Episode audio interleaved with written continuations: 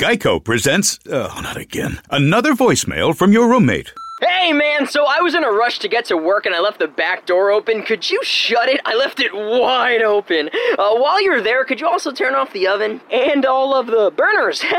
My mom never let me use the oven. I wonder why. The Geico Insurance Agency could help keep your personal property protected, like if it's your roommate's first time operating an oven. Visit geico.com to see how easy it is to switch and save on renter's insurance. Contour from Cox has all your favorites, all in one place. And with the Contour remote, you can use your voice to find them on live TV, on demand, and streaming apps like Netflix, Prime Video, and more. See Cox.com for details. It's almost Thanksgiving, It is. a time to give thanks for all that we've been given. Mm-hmm. And immediately afterwards, go spend a lot of money. Yes. Black Friday. Buy Smart History Babes merchandise online. There you go. From the comfort of your own home. In the spirit of the holiday, we are putting everything black in our store on sale. So, our black crop tops and black t shirts will be 20% off. Boom, boom. And our black tote bags will be 15% off. You know it. That, that's a deal. It's a deal and a steal. Head over to arthistorybabes.com slash merchandise. We will be running the sale from November 20th to November 27th, Cyber week. Monday. You don't have to leave your Thanksgiving meal early to go stand in line. You can. Please don't. Yeah, don't Crazy. do Don't it. do it. Don't do it. I can't Save believe people still do that. Yeah. Uh, No, go do something fun on Black Friday. Take the day off and go Yeah. To a art Go to- museum. go get a pedicure. Yeah. Go to a movie. Just- Make some pasta. enjoy Ooh. enjoy your people. yeah, and some pasta. Yeah. it's a wise, healthy choice. Black Friday. From us to you. Check it out. We love you. From Cabernet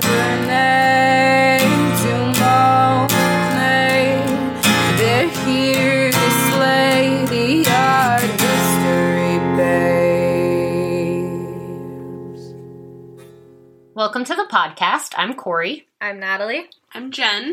I'm Ginny, and we are the Art History Babes. and this is our first art history babes brief. BB. Welcome. Welcome to the little BB episode. AHBBs. Fun. it is fun. It's a fun So- thing. I like to say that. Today we are doing we're doing our first BB episode on a very fascinating artist by the name of Marina Abramovic. Marina Abramovich. Abramovich. Mhm. Abramovich. Abramovich.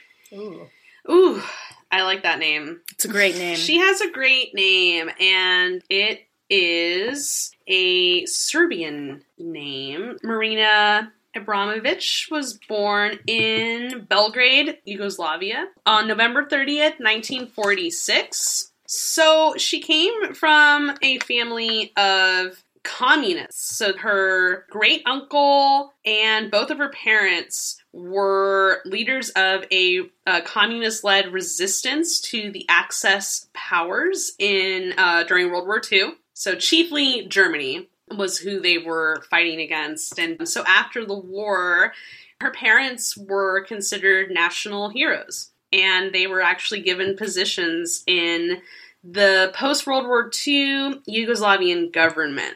So, this is the background that she grew up in. She has described her family as having been the red bourgeoisie. So, she definitely experienced a not privileged, but comfortable upbringing.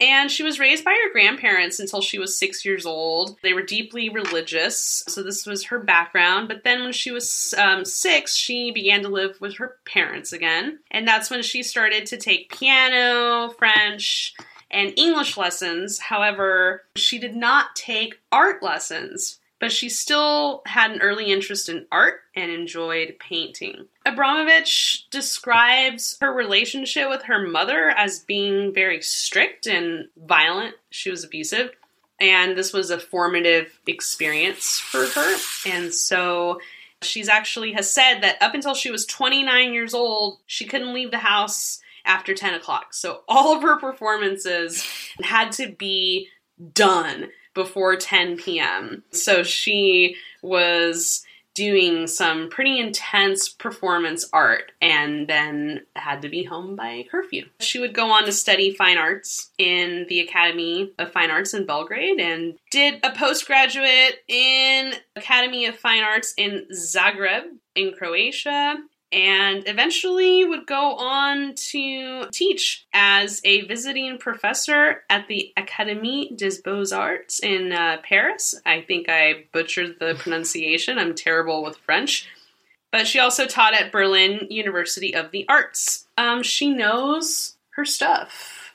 And then when we're talking about Abramovich, a large chunk of her artistic production is very much linked with her romantic as well as artistic partner, Ulay. Mm. Marina met Ulay in 1975 in Amsterdam. Ulay is a German artist. They decided to live and work together, working on what they called relation work. So, this was all work that they were co collaborators on, and they had this system for over a decade.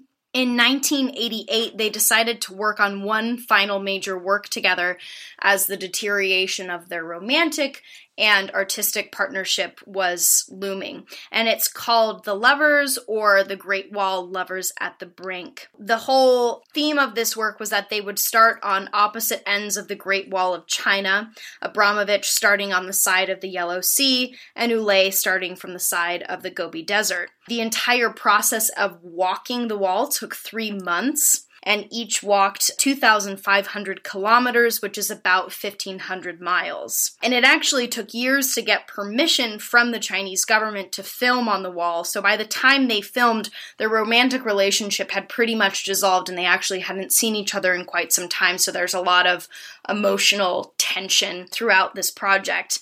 And so the project was shot in color in 16 millimeter millimeter film, and you can watch it on YouTube now. It's a little over an hour. In addition to showing both Abramovich and Ulay traveling along the wall towards each other, there are also shots of people living by and around the wall, both artists' interactions and staying with people in their travels along the wall, and a lot of shots of the varying different landscapes that they traveled for all these many miles. And throughout, it's narrated by both Ulay and Abramovich as they detail their journeys, the landscape, and most importantly, their emotions in knowing that this was going to be the last thing that they worked on and the last time that they would see each other for about 20 years. Abramovich is quoted saying in the film, Before there was this strong emotional link with Ulay, so walking towards each other was like the power of a magnet. Our story would be the epic struggle of two suffering lovers being drawn to each other.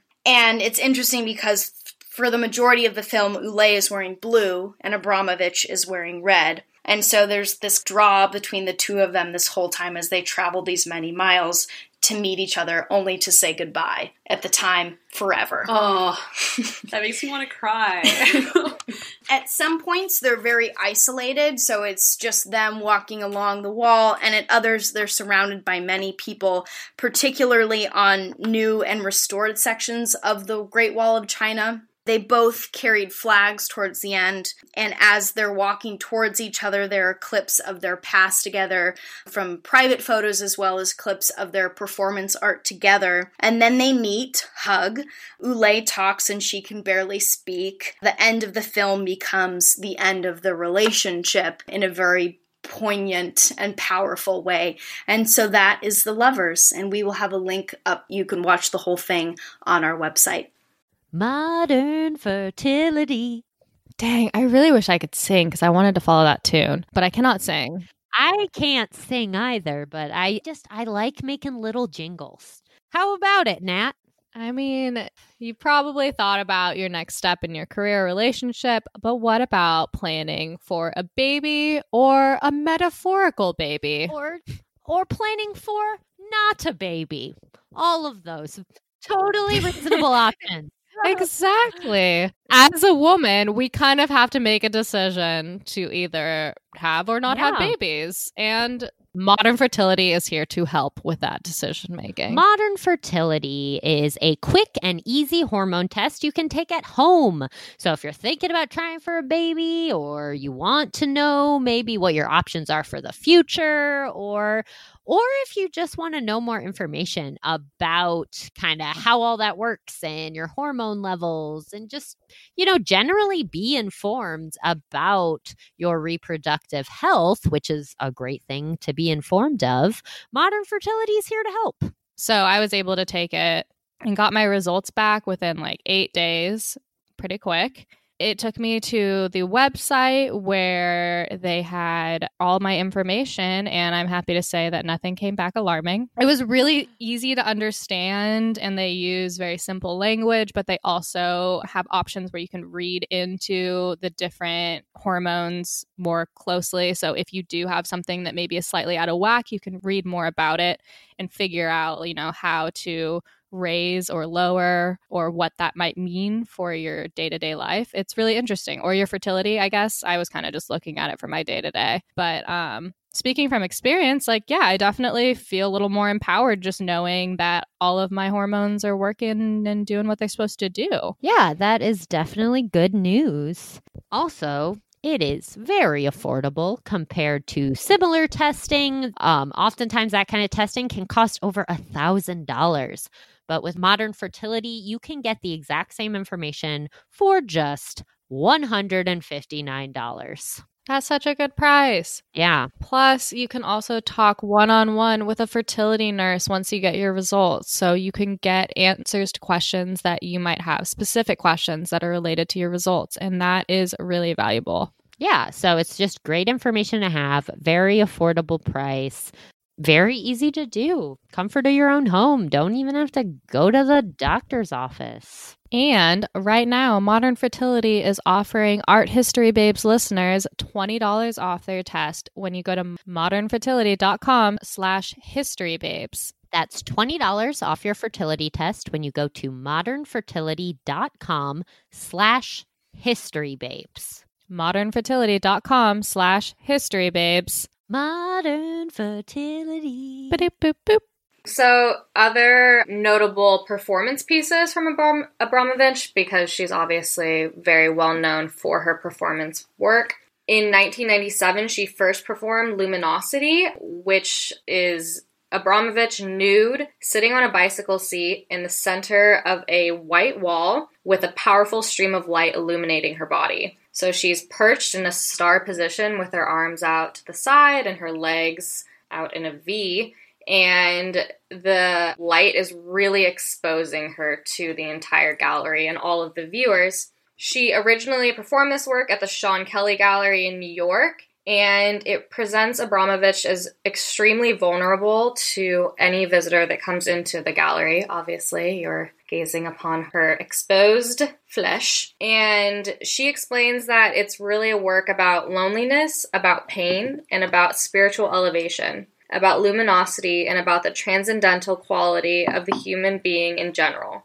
She more recently performed Luminosity for Art Basel in 2014 and for a show called 13 Rooms in 2013, where she had a full room where she was able to perform the piece. The next piece I would like to talk about is 512 Hours, which took place in the summer of 2014 at the Serpentine Gallery in London. Six days a week for eight hours a day, so Tuesday through Sunday, 10 a.m. to 6 p.m., Abramovich would stay at the Serpentine Gallery in the room with visitors, and Abramovich would stay in the gallery, and it, she had a total of 129,916 visitors over the span of the entire show. So it became an interactive exhibition where gallery visitors and Abramovich became the material of the exhibition.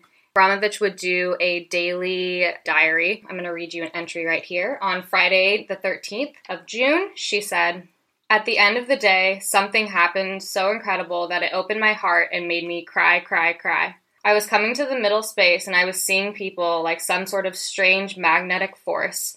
They're coming to the center of the room and they're filling this podium and there's no space anymore. They're turning and making a circle around and around and around. And at one point, all of the people come in in all spaces to the center and they closed their eyes with a smile on their face and just stood there. It was so overwhelming. It was so magical. I mean, she's just really exposing people to be vulnerable in the space. They have to leave everything at the door, so they're metaphorically and mm. physically leaving all baggage. They have nothing with them, and they have to just kind of be there and be exposed in the same way that she's exposing herself in a lot of her art. That's 512 hours. The Artist is Present was a retrospective of Abramovich's work that was mounted by the MoMA in 2010. This retrospective was the first time her performance works had ever been reperformed by actors. The pinnacle of the exhibition was Abramovich's performance by the same name, The Artist is Present.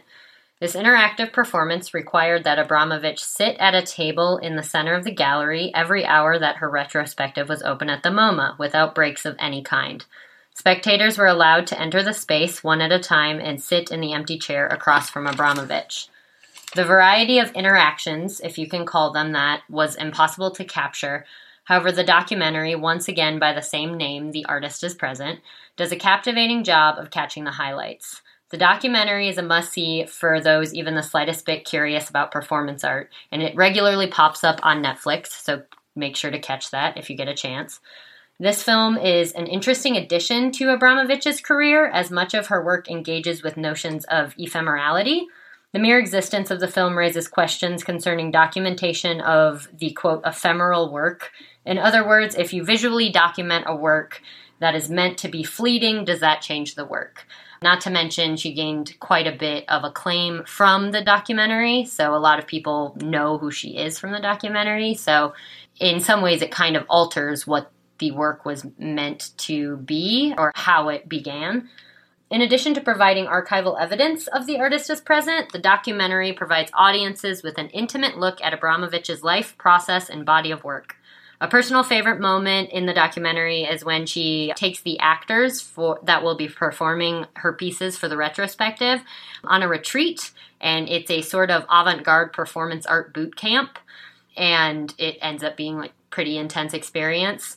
This boot camp has actually grown since the documentary, and even Lady Gaga underwent the Abramovich method. There's this pretty trippy video on Vimeo. It's really cool, actually, of Lady Gaga and Abramovich. It's it's a very artistically put together video of her time undergoing the Abramovich method. So the artist is present is definitely a must see, especially if this is your first time hearing about Abramovich.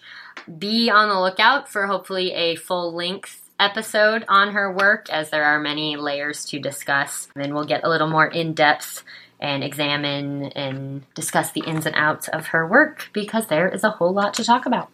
Thanks for listening. Bye. From Cabernet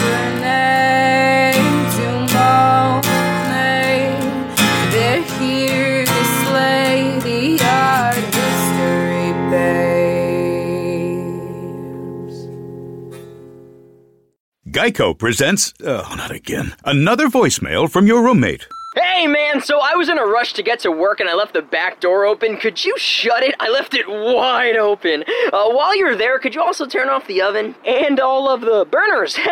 My mom never let me use the oven. I wonder why. The Geico Insurance Agency could help keep your personal property protected, like if it's your roommate's first time operating an oven. Visit geico.com to see how easy it is to switch and save on renter's insurance.